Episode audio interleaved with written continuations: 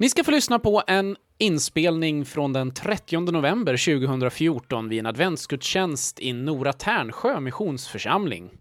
Predikant Olof Brandt som predikar över första advent och Jesu intåg i Jerusalem och i världen och i våra liv.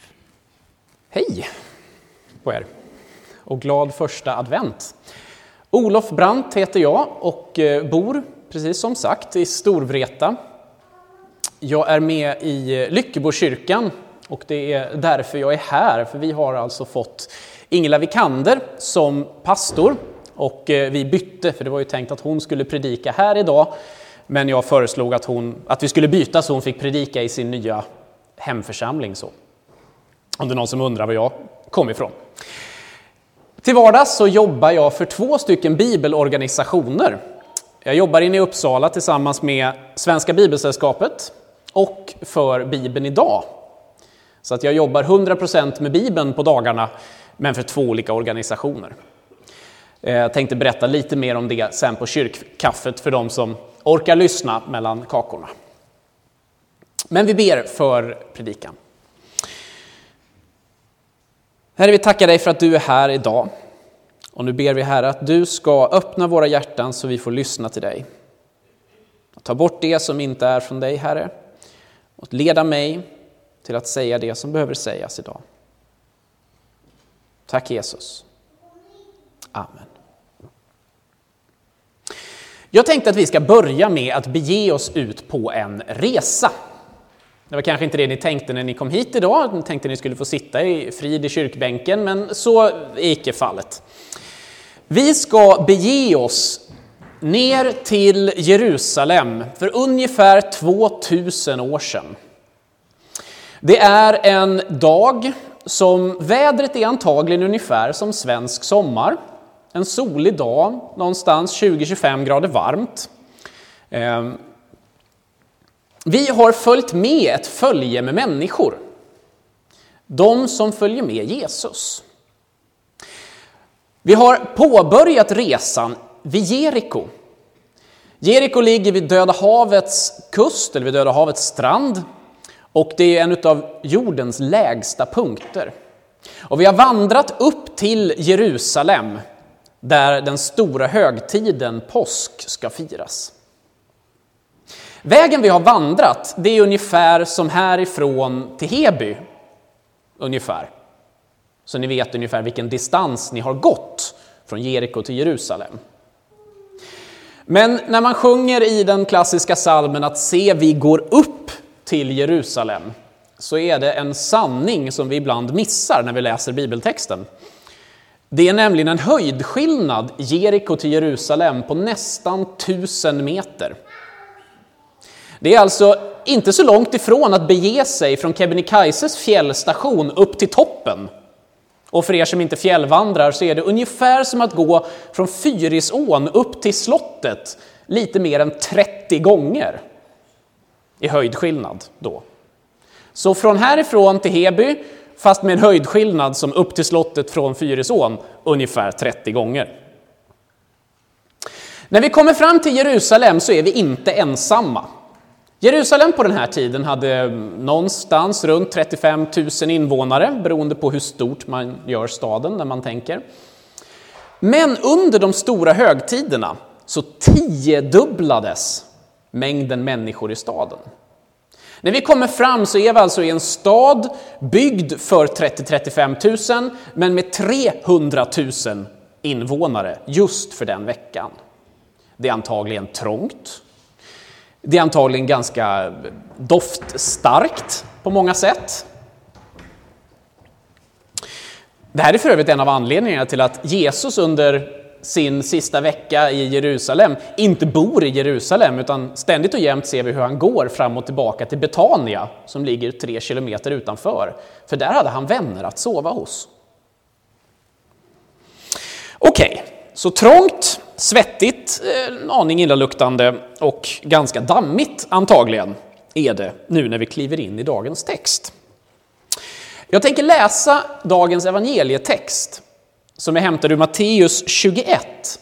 Men jag läser den inte ur en vanlig bibel, Jag tänker läsa den ur den här boken. Jag vet inte om det är någon som har sett den. Det här är en, en bibel, men det är en ganska fri översättning, en så kallad parafras.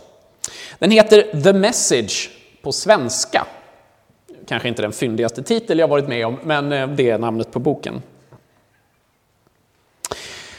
Så nu kan ni ta och försöka sätta er in i situationen. Ni har vandrat, ni är på väg in i den här stora staden, vi går tillsammans med Jesus när detta händer. Jag ska säga det också att Betfage, som nämns i texten, det är någonstans mitt emellan Betania och Jerusalem, så någon kilometer utanför ungefär. När de kom till Betfage på Olivberget i närheten av Jerusalem skickade Jesus två lärjungar i förväg. Gå till byn där borta. Där hittar ni en åsna som står bunden tillsammans med sitt föl. Lös dem och ta med dem hit.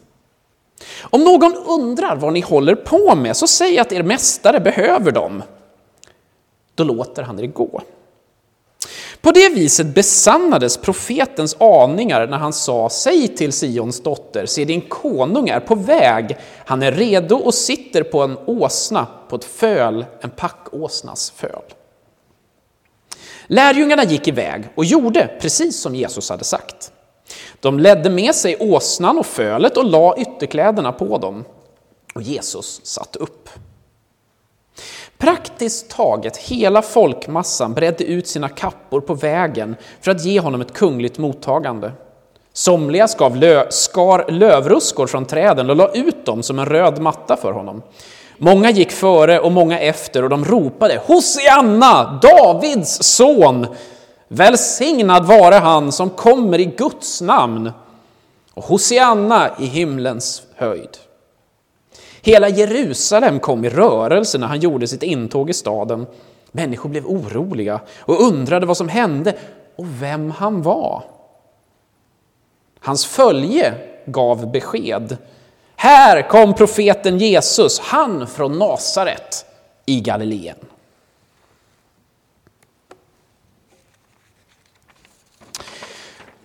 Jag vet inte vad ni har för tankar om hur det här egentligen gick till. Eller hur det såg ut och vad ni har för inre bilder som spelar upp sig för er när ni hör texten eller när ni har läst den själva.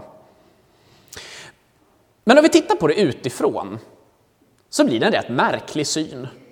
Här har vi regionens huvudstad. Det är stor fest på gång i staden. Och så kommer det en grupp bönder ifrån norr det var inte Jerusalems befolkning som följde med Jesus, utan det var hans följare, de ifrån Galileen i norr. Med dem följer deras eh, lokale kändis Jesus. Ja, det är klart, man har hört lite om Jesus sådär, men man har inte gjort så stor sak av det. Och han kommer ridande på en åsna. Alltså i sig är det inte så märkligt, åsna var ett riddjur. Men det som händer är märkligt. Och det är på grund av delvis det som Solveig läste för oss i GT-texten idag. Den från Sakarja, där det talas om en kung. En som ska komma ridande i ringhet på en åsna. Jesus är otroligt medveten om vad han gör, vad han säger genom att komma ridande på en åsna. Och det är väl kanske först i efterhand som lärjungarna börjar inse vad han egentligen sa. För vad var deras förväntningar när de följde honom? Vi kan se i texterna längre fram att de hade väldigt olika förväntningar. Några av dem förväntade sig att Jesus skulle ta till vapen med ett väpnat uppror, kasta ut romarna och för en gång för alla bli kungen på tronen i Jerusalem. Och så väljer han en åsna. Vad betyder åsnan? Jo, den betyder, och det kan man se både från GT-texten och andra texter, att han kommer ödmjukt och i fred.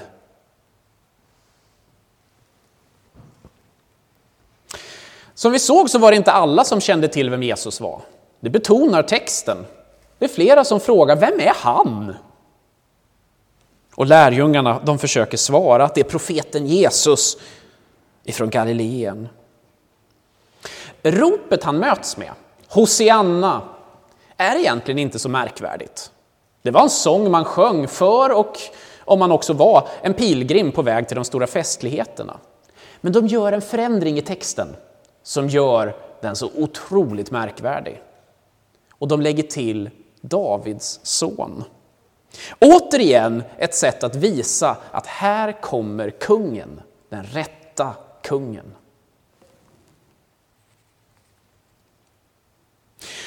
Att de la ner sina mantlar, att de tog kvistar från träden är ytterligare en sån här markering på att lärjungarna, nu fattar de galoppen, nu ska vi visa att det här är kungen, nu ska vi göra lite uppståndelse här. För att det var en markering från kungarna på Gamla Testamentets tid. När de kom inridande i Jerusalem så gjorde man så för att hälsa dem.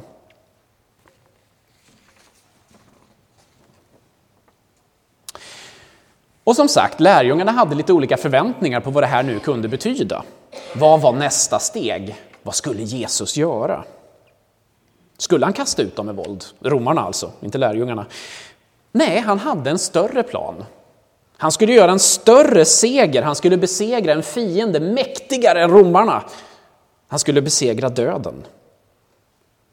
Så för att sammanfatta så gör Jesus en entré i staden, ett intåg i staden som är lite blandat. Ungefär som en vanlig pilgrim ridande på ett ganska vanligt riddjur. Men detaljerna gör att han visar att här kommer den rättmätige kungen, men inte för att ta till svärd, utan för att komma i fred. Men fortfarande kung, inte mindre. Och intåget i Jerusalem påbörjar avrundningen av den första delen av Jesu intåg i världen. Så intåget i Jerusalem är liksom en del av intåget i världen. Det som började i Betlehem dryga 30 år tidigare när han föddes i ödmjukhet enkelhet som ett litet barn och nu närmar sig sin kulmen. Det är nu han kommer för att genomföra den största ödmjukhetshandlingen i historien.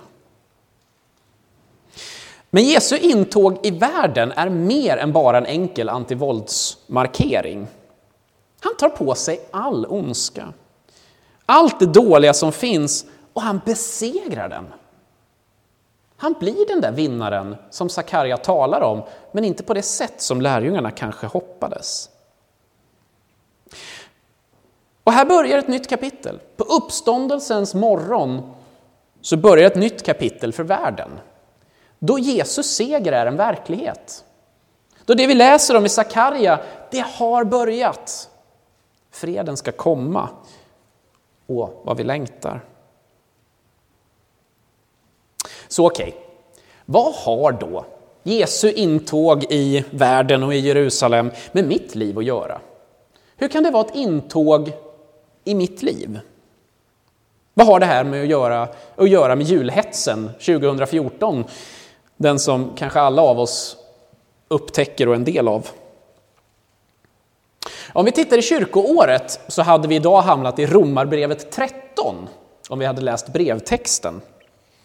Och där tror jag vi har en del att hämta för att förstå intåget i vårt liv. Där skriver Paulus så här. Låt oss leva värdigt som det hör dagen till. Inte med festande och drickande, inte med otukt och orgier, inte med strider och avund. Nej, ikläd er Herren Jesus Kristus och ha inte så mycket omsorg om det jordiska att begären väcks. Öh, vilken text att läsa idag. Jag som var på så gott humör. Ja, men, vi, vi pausar där lite. Vi kommer tillbaka och vi får se. När Jesus startar den nya skapelsen i och med sin frälsande handling på korset och i uppståndelsen så kan vi vara del av den vandringen av en förnyad skapelse. På sätt och vis så får vi kallelsen igen, den som Adam och Eva fick. Ta hand om allt det här. Den sträcks till oss. Och Bibeln blir ju väldigt dubbel här. Jag vet inte om ni har tänkt på det. Men å ena sidan talar Bibeln om att allt är klart. Jesus har gjort allt. Det är färdigt. Vi kan inte lägga till en enda centimeter till det Jesus har gjort. Å andra sidan så har vi texter som den här i Romarbrevet där det helt tydligt uppmanar oss att göra någonting. Och vet ni vad, jag tror Paulus har lagt in en liten fälla i den här texten. Jag tror meningen att vi ska reagera. Om vi tar den en gång till. Så börjar han att skriva till församlingen i Rom och så börjar han med att vi ska leva värdigt, inte med festande och drickande. Och jag kan nästan höra, höra för mitt inre när församlingen i Rom får brevet uppläst för sig och de sitter och smackar och säger ja, nej, precis, vi ska inte vara som de med festande och drickande. Nej, det stämmer, just det, ah, bra där. Inte med otukt och orgier, fortsätter Paulus. Jajamän, amen på det. Nej, inget sånt, inte sånt som de håller på med där ute. Inte heller med strider och avund. Så tar det nästan stopp i den där lilla ammenkören som pågår i församlingen i Rom. För alla har vi väl varit avundsjuka. Alla har vi väl haft strider med grannar, arbetskamrater, studiekamrater eller vilken situation vi är i. Och plötsligt så gäller Paulus ord i en så tydlig utsträckning oss. Och vad ska det leda till då? Jo, att vi inte ska ha så mycket omsorg om det jordiska, att begären väcks. Nu låter han sådär tråkig igen. Får vi inte bry oss? Ska jag leva i en skokartong? Är det det budskapet som kommer nu igen här? Ha, nej, jag får inte ha några pengar, jag får inte göra någonting roligt. Nej, typiskt Bibel. Nej, men det är inte det det handlar om.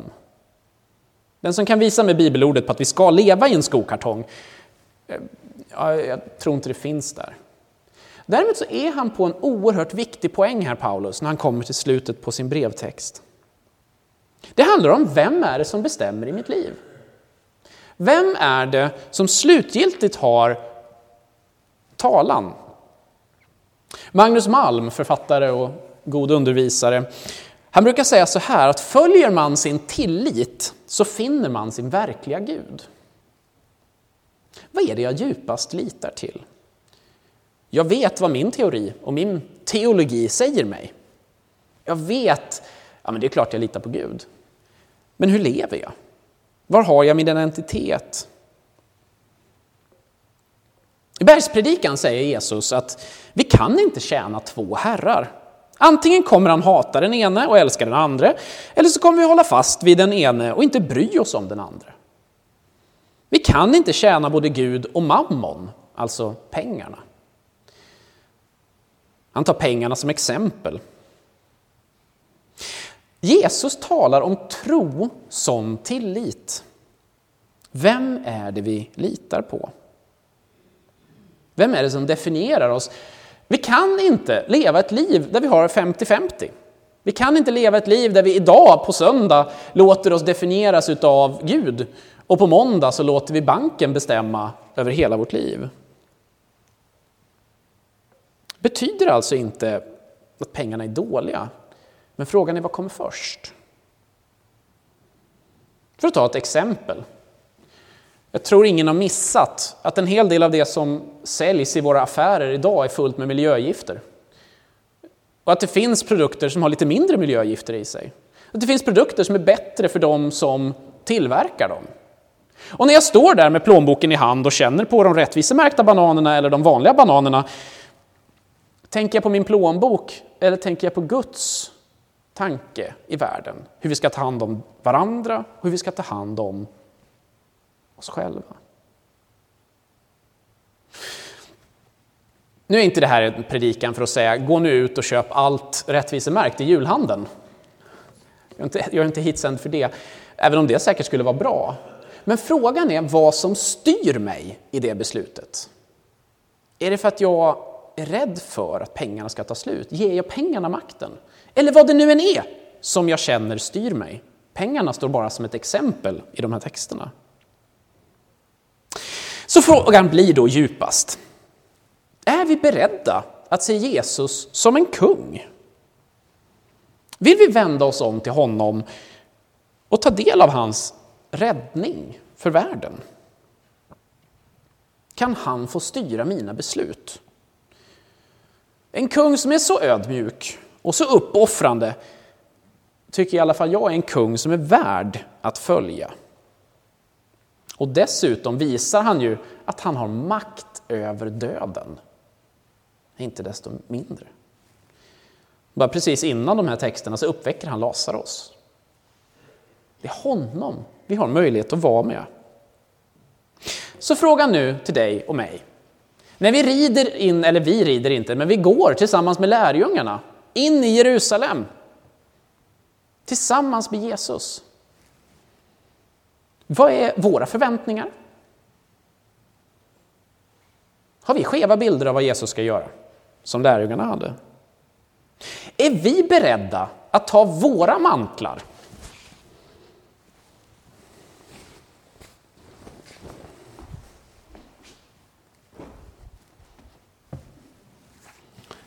och lägga dem framför den ödmjuka kungen som kommer ridande.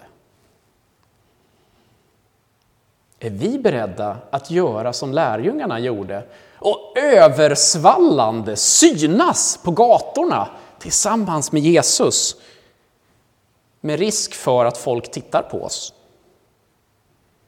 Och är vi beredda att ta steg mot att lita på Gud i livets alla situationer? Amen.